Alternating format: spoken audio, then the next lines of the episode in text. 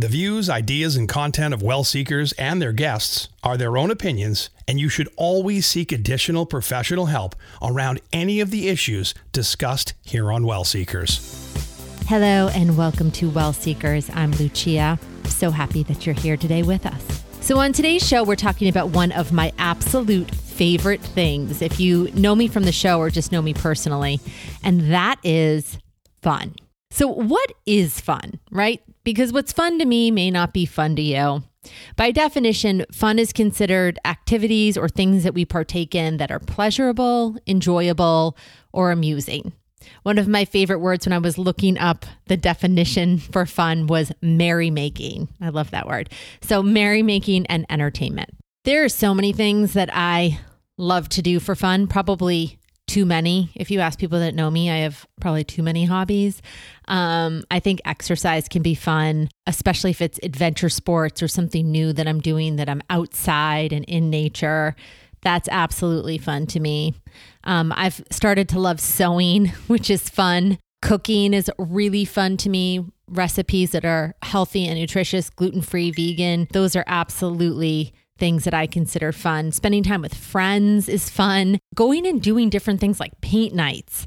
I've really wanted to try axe throwing. I don't know if anyone's done that, but that as well is something that is really fun to me and what I would put in my own personal version of fun. So, what's fun to me may not be fun to you, right? And I'd love to hear about what is fun to you. So, definitely DM us on our Instagram at Wellseekers or just shoot us an email, lucia at wellseekers.com. But the thing about fun is, as lighthearted as it is, it's actually kind of serious business to our brains. And fun does something to us biologically that a lot of things that are illegal really does to our brain. It works on some of the same neurons and increases some of the same chemicals. So, the way that we experience things like drugs or sex or exercise, altruistic acts, the chemicals that get raised when we do these things are the same chemicals and the same neuron activity that fires when we're having fun. So, what does that mean? So, from a really technical standpoint, there's neurons that activate in a specific part of your brain. This part of your brain is like long, spindly axons, and the neurons reach into other parts of the brain. Um, I was reading an article actually from, I think it was John Hopkins, and they were talking about how like a root of a tree would wrap around each other. When these neurons, when they end up firing, the ends of the axons they release a neurotransmitter. And that neurotransmitter is one we've talked about here on the show before, which is dopamine. That dopamine is absorbed by the neurons in other regions of the brain. So that causes an increase in dopamine when we're having fun. So, fun is really like essentially a free high. It's also a really bonding experience if you do it with a partner or someone you love, um, because you're both experiencing this chemical rush at the same time. One of the reasons that we say that it's like sex or drugs is because we all know drugs release the absorption of dopamine, right? So, fun is almost, even though you pay for it, one of the greatest highs you can have. And I like to say sometimes the cheapest high you can have as well. But oftentimes, when we're in challenge and crisis, like we're in right now, fun is the last thing we think of. There's something I've talked about here on the show before, and it's called when our guest comes on, I'm going to run this by him as well to see what his take is on this. But I think we have something as a society, especially here in the States, called unrealistic emotional expectations. I know from my own experience around the world of body image and dealing with particular body image related issues, both personally and professionally, interviewing people who have dealt with them. We've done series here on the show about them. That we absolutely, as a culture, have unrealistic physical expectations, right? So, why would we not have unrealistic emotional expectations as well? And one of the ways that that manifests itself in our culture and our society that I see around me, through the people that I interview, through work, through all of that, is when we're in times of prosperity or even just in regular life, we are told via Instagram, social media, loved ones, loved ones have told me, you know, just be happy, right? We're supposed to be happy all the time. But happy is just one of many primary emotions. And if you're a, a, fan of the show, if you've listened to the show and part of our family here, you know that a lot of the primary emotions have actually been deemed negative by our society, but they're not. They're just like any emotion. You have one and then you move on to another, and that one passes and you move on to another. And as humans, we have a lot of emotions. So during normal times, we're expected to be happy all the time, and that's just not emotionally realistic. During times of crisis and challenge, there's this expectation in our culture that we need to be down all the time. If you're in crisis, you should be sad, right? But one of the things that builds something, and this is one of my favorite words resilience, so makes us stronger on the other end of that crisis, is when we allow joy in when we can access some of that happiness, some of that joy, and some of that fun, because it helps us realize that even through crisis, there will be other emotions, right? That in that unrealistic emotional expectation is forcing us to be sad. It's forcing us to stay stuck in the sad instead of saying, okay, I feel sad now, and now I feel happy, and now I feel this, and now I feel, and moving through different emotions, right? So, one of the great things about fun, and our guest that's coming on is going to talk about the power of fun, and he is a master of fun. But one of the true powers of fun is that it chemically alters our brain in a way that a lot of other powerful things do, but for the good, right? And we can use these experiences of fun just in ourselves, or we can use them, like I said before, as bonding experiences to draw closer to people, people that we don't know, people that we know, right? And there can be this commonality of all of us having this dopamine rush, and that's going to equate a good time with these people around us. And now we're more bonded to the people around us. Or if there's no one around, even just that dopamine increase in your own mind. And that is the power of fun on your body. There was an article, I referenced it before by John Hopkins, and they also mentioned two other really powerful elements of fun, and that's the power of freedom and self direction right? Because when we're having fun, there is that sense of freedom that only comes with things like play, right? And as a child, it's so easy to tap into that freedom, but as an adult, it's so rare. There's not a lot of freedom and there's not a lot of self direction. We're usually trying as hard as we can to stay in the lines, not go out of the lines. But when we go out of those lines in a healthy way, incorporating fun in a healthy way, that's when again, a lot of those chemical side effects happen. So we're going to be saying the power of fun, but I also like to say the power of play. I have a good friend, and she will probably, I'm not going to say her name because she'll be embarrassed, but I've been trying to get her on the show. And I actually think of her as the master of play. She has a blog that's all about play, but she hasn't told anyone about the blog yet. So as soon as um, it's out, I will announce it and um, everyone can go and check it out.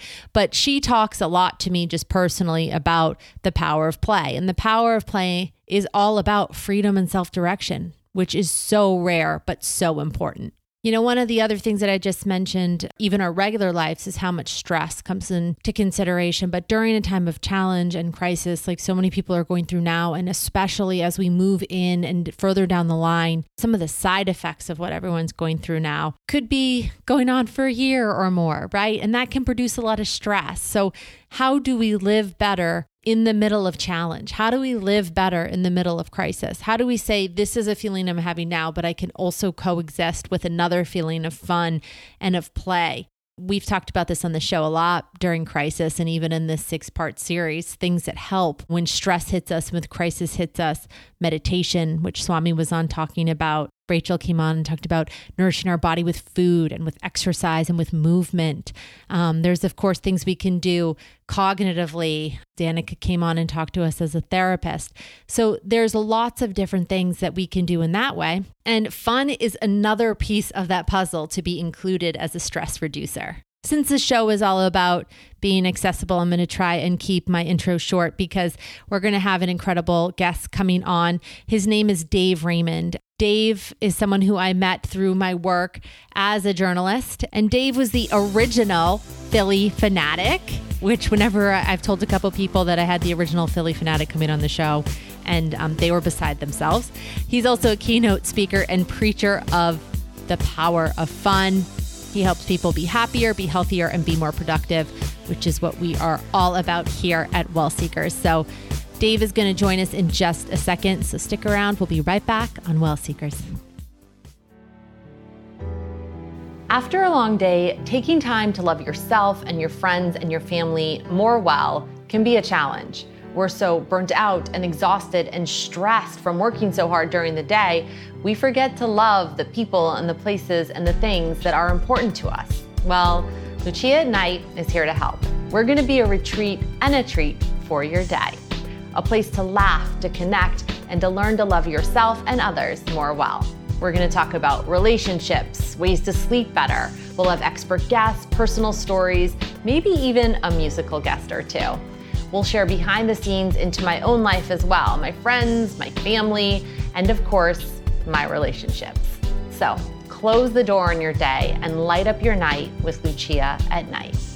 Also, make sure to check out more at wellseekers.com for simple and real life ways to bring wellness home. I'll see you tonight on Lucia at Night.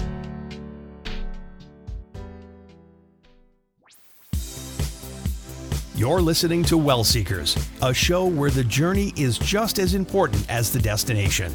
And we're back on Well Seekers with our guest today, Dave Raymond. Dave is the original Phillie Phanatic. He is a keynote speaker and he is a preacher on the power of fun, which we all need now more than ever. Dave Raymond, thanks so much for joining us on the show. Oh, it's wonderful to be here. Uh, and you, you did leave out that I'm a professional idiot, so and I'm very I'm very proud of that because it is part of my industry. So that when when I can tell people I'm a professional, I just I kind of slowly mention idiot, but I am a professional, so I feel good about that. What's the differentiator between professional idiot and just idiot?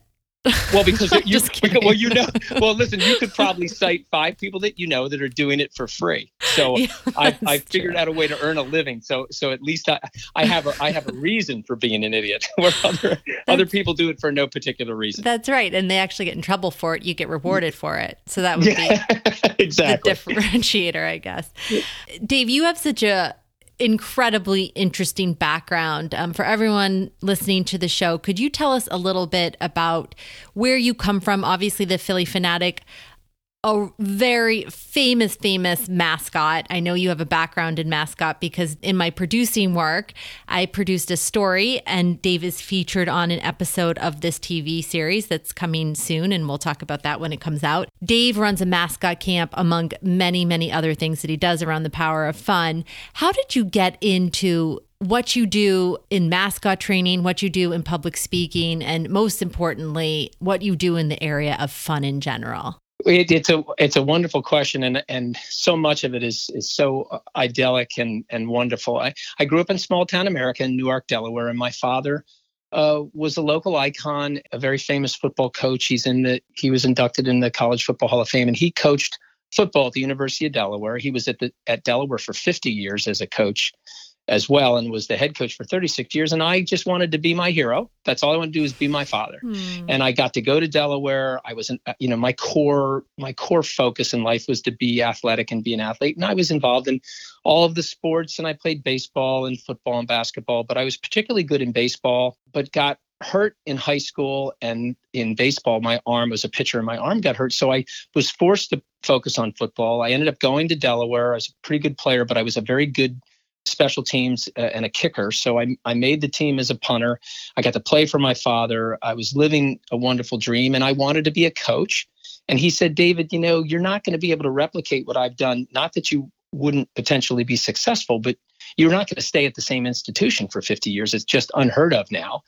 And, you know, you'll move your family around. He said, I know the owner of the Philadelphia Phillies, uh, who was a big supporter of Delaware football and he said, I can help you get an internship with the Phillies. So I, I really relate to Malcolm Gladwell's outliers in this regard because. I had mm. access. Mm. And when I got access for two years, I worked as a summer intern and fell in love with the concept of having a full time job where I was working for my hometown professional team. You know, back then, sports marketing was not a thing.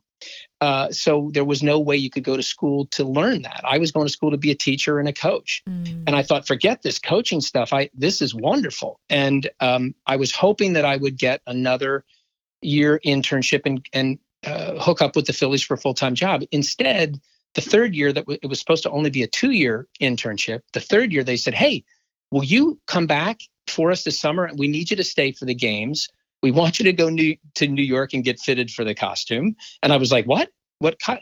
you know, and, and I, you know, I realized I was going to be eventually that I was going to become a Muppet, and my job was to entertain some very, very difficult, demanding baseball fans in Philadelphia. But it all, it all seemed to work out. It was a perfect storm. I didn't understand that I had skill sets. You know, my mother was deaf since I was three years old. Uh, she went deaf, and you know, the nonverbal communication was natural for me, and um, and so I, I went and worked for 17 years with the Phillies. Left them because I wanted to kind of be in control of my own destiny. The Phillies were wonderfully supportive of me. I still have friends that are working there today, some 41 years later. But I wanted to be an entrepreneur, and I started in the business of, of creating and designing what we called character brands for uh, Fortune 500 companies, for colleges, universities, and of course for sports teams. And that company, Raymond Entertainment, is still successfully operating. We're still doing that. But uh, and we'll talk about this, I discovered that the Phanatic, the, the actual value and power that the Phanatic had, uh, made me happier and actually got me over some of the most difficult times in my life that I honestly didn't think I would survive. And I recognized there was something important that I wanted to discover about that. So I kind of deconstructed it. I had always been speaking to groups ever since I was with the Phillies. And I started to formulate this theory that I called the power of fun and the four lessons that the Phanatic was constantly trying to tell me to pay attention to and i didn't until you know life has a way of knocking itself upside the head every now and then. And that has blossomed into a keynote speaking career. You know you, you talk about a, a time when you recognize that your whole life was kind of putting you together to be in some place. And that's what i feel about being able to deliver this message. The audiences are responding. I feel um, empowered to do it. Um, it's been bolstered by science, and uh, and I'm and and that's where I am today. And it's really what I, it's not that I don't love developing sports marketing uh, programs. I do enjoy that, but I really am passionate about delivering this message because I think it's important, and especially in today's world, it's it's vital for us to be able to survive. Absolutely, especially right now, we're in the middle of a series, of course, talking about how to cope through challenging times and crisis times, like everyone's experiencing right now, and globally we're experiencing it right now. But individually, I know I can look at my life and say that there were times like you just described where it was basically, you know, life breaks you apart to put you back together again to the person that you're meant to be right. and the mission that you're supposed to be on and it sounds like that was really what happened to you um, and could you just share a little bit about what that tr- sort of tr- I always say triggering experience. Um, oh, well, yeah, it was. That's a good word because yeah. the, the, the, trigger, if it was in my hand, I, I, wouldn't be speaking to you today. I mean, honestly, it. So, um, and I'll age myself, but if anybody remembers "Leave It to Beaver" or the phrase "Leave It to Beaver" experience, yeah, um, I think everyone knows "Leave It to Beaver." I think they do. Yeah, I'll tell my my twenty uh, year old daughter that carly and she'll go uh, yeah dad i know that. Yeah. and then i'm like well i was just asking. I want to make sure that your generation wouldn't think that that was you know they wouldn't scratch their heads. But i was truly living that life. So if you can imagine somebody who grew up as athletics as the as the lifeblood of your existence and it truly was my father's success in terms of wins on the football field would dictate how long he would have that job. Mm. and then to have a job where you were working right in the heart of, of a similar situation without the stress of being so concerned about wins and losses. Because from a marketing perspective, you're kind of distracting the fans from wins and losses because you know that your team isn't always going to be successful. So I, I was living that life, and then I get this job of a lifetime. The Phanatic becomes a, pretty much an overnight success. Uh, my company was involved in helping the Flyers create Gritty. So there's so many parallels into what happened to Gritty in terms of his worldwide notoriety success that happened with the Phanatic so there i am in the midst of that just and making more money than i really thought that i was worth and having the time of my life loving every second and out of the blue uh, completely out of the blue my mother um, who was 58 at the time got diagnosed with terminal brain cancer.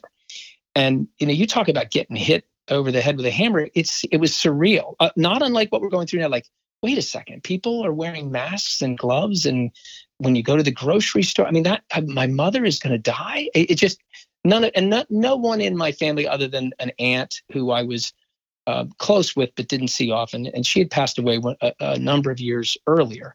But this was the first time that it was, you know, really personal for me. And uh, you know, when my mom uh, managed to live for eight months, saw the birth of my first son, Kyle, That was, you know, at this the 19th of this month is the anniversary of my mom's passing, and uh, uh, I had a young wife and a son. And after my mom passed away, I was looking towards my marriage to for, and and my relationship, my son to comfort me, and my marriage fell apart. The, oh, three weeks after my my mom had died, and I knew I was, I can see this like one of those seared images. I was in my home at Wilmington, Delaware, in my kitchen. Still see the floor. The floor was the was was the carpeted squares. It, it that you know that was such an awful flooring, and I and I was looking at the floor, knowing with all certainty that I was not going to survive it, and then also thinking in the same moment, I can't do my job. I have to be a clown. I, I can't do that, and I I was asking the Phillies to clear my schedule, but there was an appearance that very next day that I said, well, I'll, I'll, get done with that and then I'll come home and take care of this. And and not to be dramatic, but that's the way my brain was working. Yeah. I got to the job and I I slipped on the Phanatic costume and you know my as I mentioned in my keynote, Dave Raymond floated away like an out of body experience and the Phanatics personality was in charge and for those 2 hours it was the first time in months that all of the pain and sorrow had just like a snap of a fingers had gone away and i realized oh my gosh don't clear my schedule i need to do this more and you know what i what i say is you know not we don't all have the Phanatic uh, to disappear into but for me it was little brief moments of of respite little brief moments of no pain and then when i got done with that i felt like i had uh, been given medicine that made me feel better and that lasted for a little while. But then I needed another break. And I realized the repetitiveness of taking this break of distracting fun, which is it's the fourth lesson, it's the power of distracting fun that I learned from the Phanatic, what is vital to do during the worst times in your life. And people just it's counterintuitive. They think, well, I can't have fun now, right? I, yeah. and and it's the exact time. So that is what truly you know saved me. It, it's not that it wasn't difficult to overcome. There were many other things i had to do including recognizing how important it was for me to in, inject a little bit of fun here and there.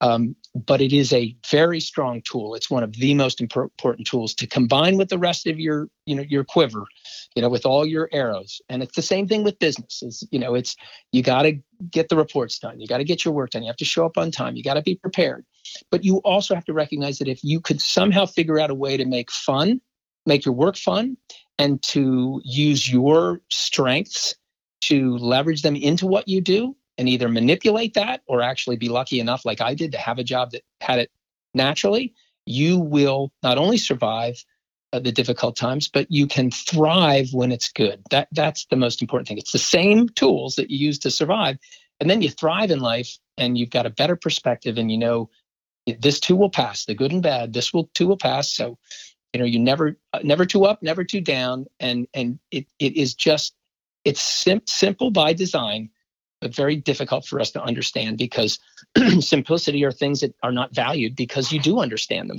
They're so simple to understand. You're like well that can't be valuable because i get it. Mm. you know mm. so so that is probably the hardest part of fun as a term because we just don't value it. I think that you said something that is the point of this show, in particular, this specific episode, is, you know, we talk a lot about body image, right? And we have unrealistic physical expectations as a society. I think our most dangerous thing as a society is unrealistic emotional expectations. And those expectations in good times are you should always be happy. And if you're feeling any negative emotion, there must be something wrong with you. I think if you invert that in bad times, you're supposed to be down or in crisis mode, when in actuality, tapping into the power of fun, or I always say accessing joy, that's what's going to help you get to the other side. Is that sort of what you're saying? Oh, Lu- Lucia, I couldn't have said it better. It's so beautiful and perfect because my older daughter, who has who struggled with anxiety and um, it, it, it, hasn't really been completely debilitating for him, but she's worked really hard at it. And, and when she was a young girl, she would say to me, um, Dad, I just want to start the day with low expectations. And she was just, she was like eight years old. She was, I just, I'm, I'm just, you know, uh, low expectations because if anything happens above that, I'll be, um, I'll be surprised. And I, and I felt bad. I thought, oh no, no, that's not. And I would try to encourage him, no, no, sweetheart, that's not what you should do. And, and then I realized over time she was right. It, it, it's not that you have a negative perspective. What you want to do is just say, listen, if I can wake up and and I can take a breath, it's a good day. And if if those are the things that you're grateful for, uh, imagine how nice it is when something just a little bit above that happens. Then you appreciate that even more, and you're focused on the simple pleasures, the little things. One of the first ways to be happy is to recognize that it's it's okay to be sad. Mm. The good parts about sad. Uh, you mentioned something about this being global. So one of the first things I said that was great about the COVID pandemic was the there is no other time in history. Now we're living through this. Think about this. No other time in history when the entire planet, the entire planet is on the same page. Yeah. We're all fighting the same thing. Now, you know, there's political divides, there's borders and barriers and all kinds of issues. However, we are all in the same boat at the same time. No other time in our existence has that occurred. And it probably won't happen again, honestly. No, and you, yeah. You've got to say, listen, that's powerful because there's going to be ways that we're going to overcome. It is sad that people are losing their lives, and it is sad that there's a lot of fear. But so you, what you will try to do is at the most difficult times, what are the things that I have now that are good? What's going to be good about this? Um, you know, there, there's going to be so many, so much innovation and so much creative flow for, uh, for working, workspaces, for communicating, for different types of opportunities. In my business, you know, communicating virtually is going to be, it's always been a part of my business in terms of Keynote. Uh, but it's it's going to explode now because people are still going to be tentative even you know until we have a vaccine and everybody's had a chance to have access to that vaccine we're still going to see a lot of gloves and masks and people are going to be tentative mm. so virtual connecting is still going to be powerful through into 2021 and i think that that's that's a good thing because uh, there can be all kinds of different ways to do business and but at the end of the day how we manage our fear and how we manage our emotions and expectations like you said that's what's so beautiful and, and i I apologize, I didn't get right to that. You're you're managing your expectations so that you can be prepared for for the expectations above that, but also about maybe not meeting expectations. That you're mm. you're still in a good way because um, when you are going through tough times, you think, you know what, I'm going to come, I'm becoming resilient and I'm becoming tough. And that means the next time life throws me a curveball, I'm going to know exactly what to do to get through it. And, and that, you know, that is the benefit of having a lot of struggles, which I had none until I was about 33 years old. Oh, wow. So if you can imagine have a life where I just didn't really have much of a challenge until I was 33 years old. I mean, I had a few girlfriends that dumped me. you know, yeah. I had regular life things, but I never really had you know, challenges. Yeah. And and so so that to a certain part I wasn't prepared for it. And so I was so lucky, you know, to have the Phanatic there at my side, you know, to be able to guide me out of it. So Dave, what would you say to someone listening right now that's not totally sure on how to find the power of fun in their own life and what is fun for them in their own life. I mean, we can go through basic things, right? Like what entertainment is can feel like fun. But when someone's really trying to tap into what fun is for them, do you have guidelines that you give people without getting into your whole keynote, even just some high level stuff? Absolutely. So so you said it, you hit it right on the head. It's um the problem with happiness is it's subjective. And the analogy I'll say is is you love to skydive, I'm frightened to death of heights so a skydiving episode is only going to make one of us happy. Uh, the other one is going to crawl up into a ball and be frightened. So the first thing is to try to figure out, you know, what are the things that distract you? And then I always like to divide my day into into three moments and and give myself five minutes to practice my way to happy. And Tony Robbins uh, famously said, if if you don't have five minutes to give to yourself, you're going to be spending a lot of money on therapy for the rest of your life, mm. uh, or, or, you're just going to be unhappy. So, uh, in the morning when I wake up is a time when I just try to think about a few simple things that I'm grateful for, and it could be things that are happening right day at that right at that moment. It's the sun's out. It's going to be a nice day. Um, you know, I'm breathing. I'm alive. And then in the middle of the day, I generally I do a moment to pause where I stop for 90 seconds and I think about something that brings me pure joy. And then at the end of and the third portion is I say the three P's. One is to prepare, that's the morning. One is to pause in the afternoon, and one is to post. That's when you list uh, as many good things that happened that that day. Now, if you if you think about that, that is all personalized. I'm not telling you what to say you're grateful for. I'm not suggesting what brings you joy, and I'm not suggesting to what would be good for you in a particular day. They're going to be different for everybody. But by taking those five minutes combined, because it's it's about 60 to 90 seconds each one, so uh, a little less than five minutes, you are going to be priming your brain to be um, for positive focus. And the science uh, of positive psychology suggests that you can build neural pathways to train your brain to be uh, more directed toward a positive focus than are than we're conditioned by DNA for a negative focus. So you got to work at it. Yeah. It takes time and you should journal about this. In the end of the day, I always say write those three things down. In the morning, I say just think about them. In the moment to pause, I'm just saying that you you go to that space that brings you pure joy and you think deeply about it like you were there. Um, so you know, keeping a record of this about how you how you're feeling, then it can be personalized. It's it's just a matter of you. Everyone will do a couple things. You're going to guarantee to give yourself five minutes, and you're going to break your day up to be able to you know to have those moments where you are focused on priming your brain and then whatever that is for you is what you focus on that is perfect i loved your analogy of um you know, you, someone's scared of heights and skydiving is someone else's dream, right? Fun means thing, different things to different people. And I know you mentioned uh, mentioned a little bit about the science of it, which we talked about our brain being plastic and how certain exercises can help retrain our brains endorphins obviously a big deal when it comes to fun being released laughing can cause endorphins we chatted a little bit before we started taping about how you're learning more and more about the science aspect of it anything that you want to share that you've learned recently about not only how we can just have a conversation about it but how neurologically how scientifically backed and evidence-based fun actually is which almost takes the fun out of it i feel like when we start talking no, about it does. It's, it's, well, see, my my job now because because my keynote is always evolving. There's the core message, and I deliver it different ways as I'm evolving. Evolving. So when I'm when I'm designing some science to go into it, either through illustrative purposes or through delivery, I'm going to try to make it fun or funny.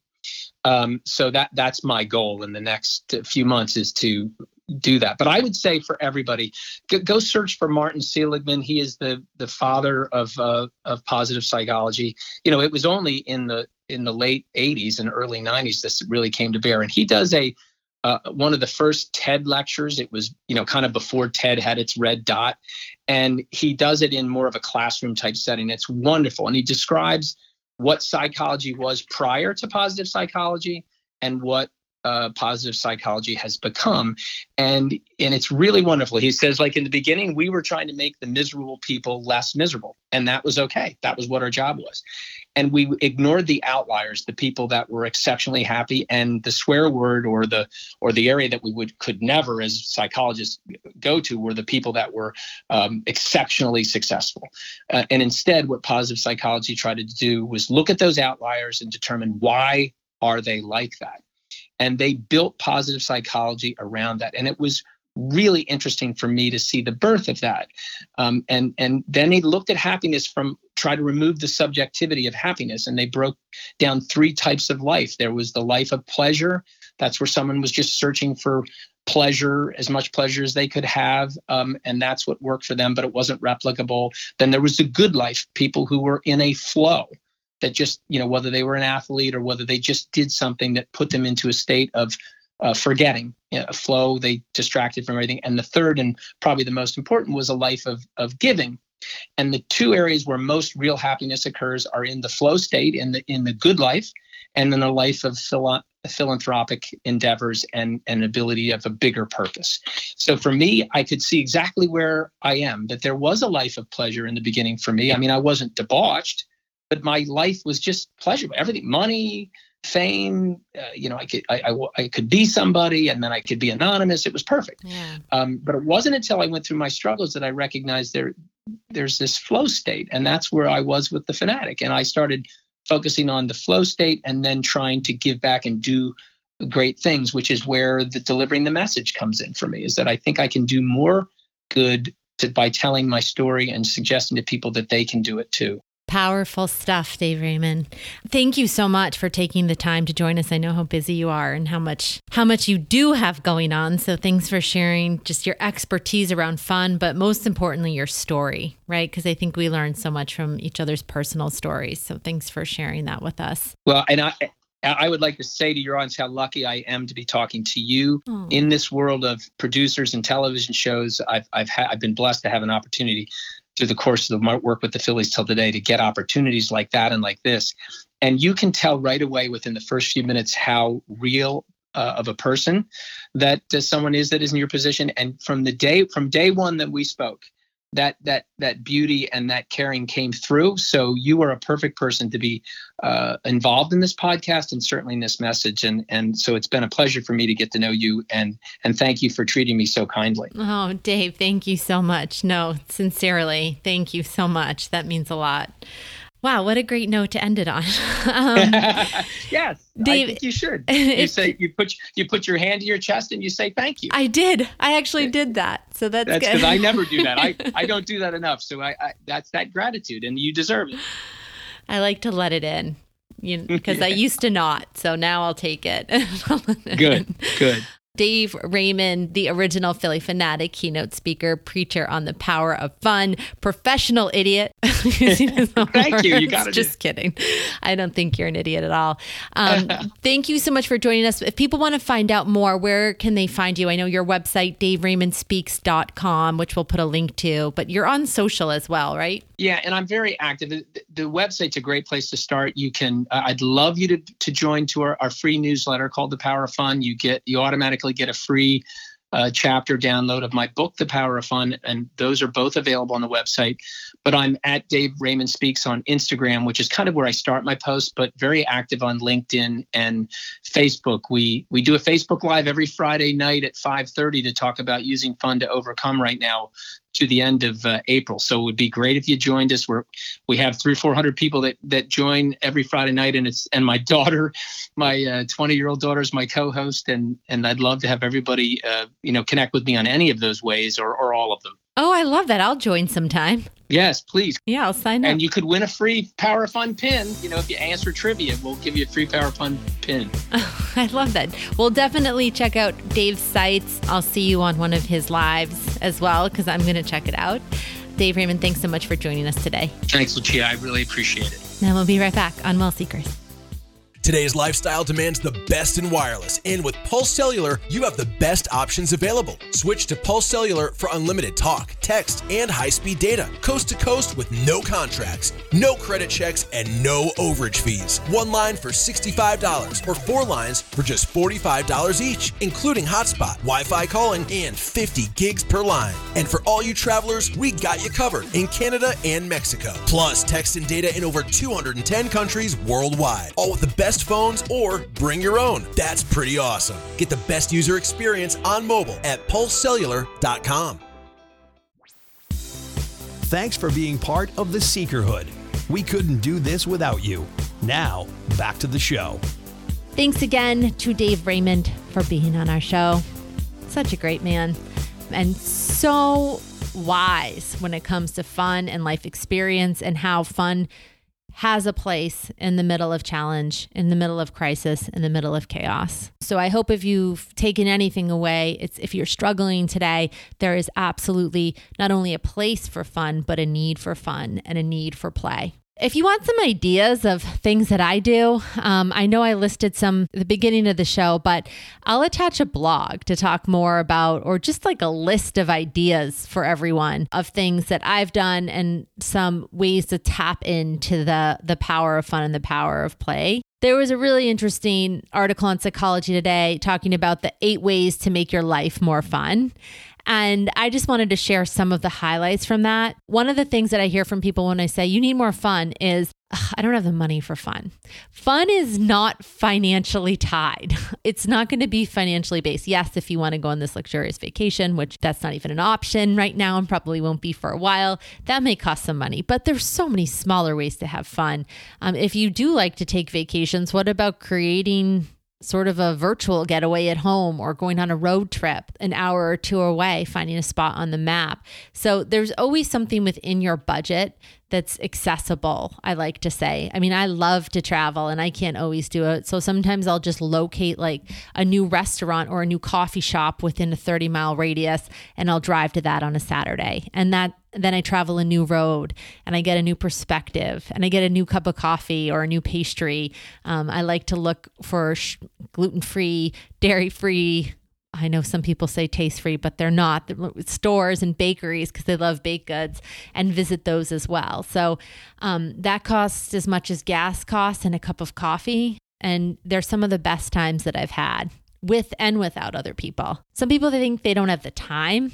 And I always say there's always time for play. There's always time for fun, even if it's a half hour at the end of the day. Sometimes if I've had no fun through the day, at the end of the day when I'll take a shower, which is part of my fun, and then I'll put on a 10 minute face mask. And that to me just gives my my mind and my mood a little bit of a lift. Here's one of the other highlights from this article. And um, I'm going to share this article too because it's longer. Really, the eight keys are essential. So I'll just share one more and then we'll put a link below. I've heard this so many times from people. You think that everything needs to be perfect to have fun, right? So, yes, we are not all the original Phillie Phanatic, which was the situation Dave found himself in having fun, which is amazing, right? That'd be amazing if we were all in that position and that was our level of fun that we were having. But you don't need to have the perfect time, the perfect amount of money, the perfect job, the perfect fun scenario to have fun.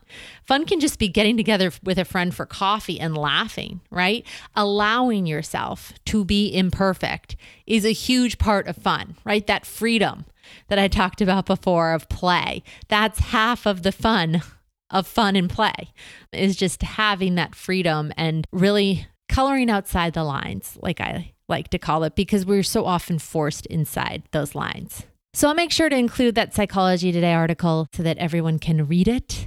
I just want to say thank you to Dave Raymond again for coming on the show. It was such an honor to have you.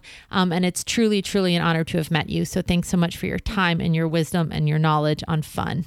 I hope that if you haven't subscribed to the show, you'll hit the subscribe button um, and become a part of our family. I'm just so grateful for each and every member of this family, of our community here at Well Seekers, of our community at Lucia at Night, which is our sister show based on relationships that we do once a month. And I just truly have to say the highlight of my week every week is interviewing someone for the show recording this show and putting this show out. It's the best part of every single week for me. So I hope that you take this knowledge, you can use it and apply it to your life in real, accessible ways. And um, just so honored to be on this journey with you. If you haven't followed us, make sure to check us out on all social medias at Well Seekers. Um, and you can find me on Instagram at Lucia Nazz, N A Z Z, and on Facebook at Lucia's page. From all of us here at Well Seekers, we hope that you have an incredible end to your day, to your week, to your night, whenever you're listening to this. And we hope that you've enjoyed this six part series on how to cope through challenge and crisis. If you missed any of the shows, make sure to check out the rest of the series. Um, and we'll be back with you real soon, right here on Well Seekers. How would you like to join the conversation? Email us anytime at hello at wellseekers.com.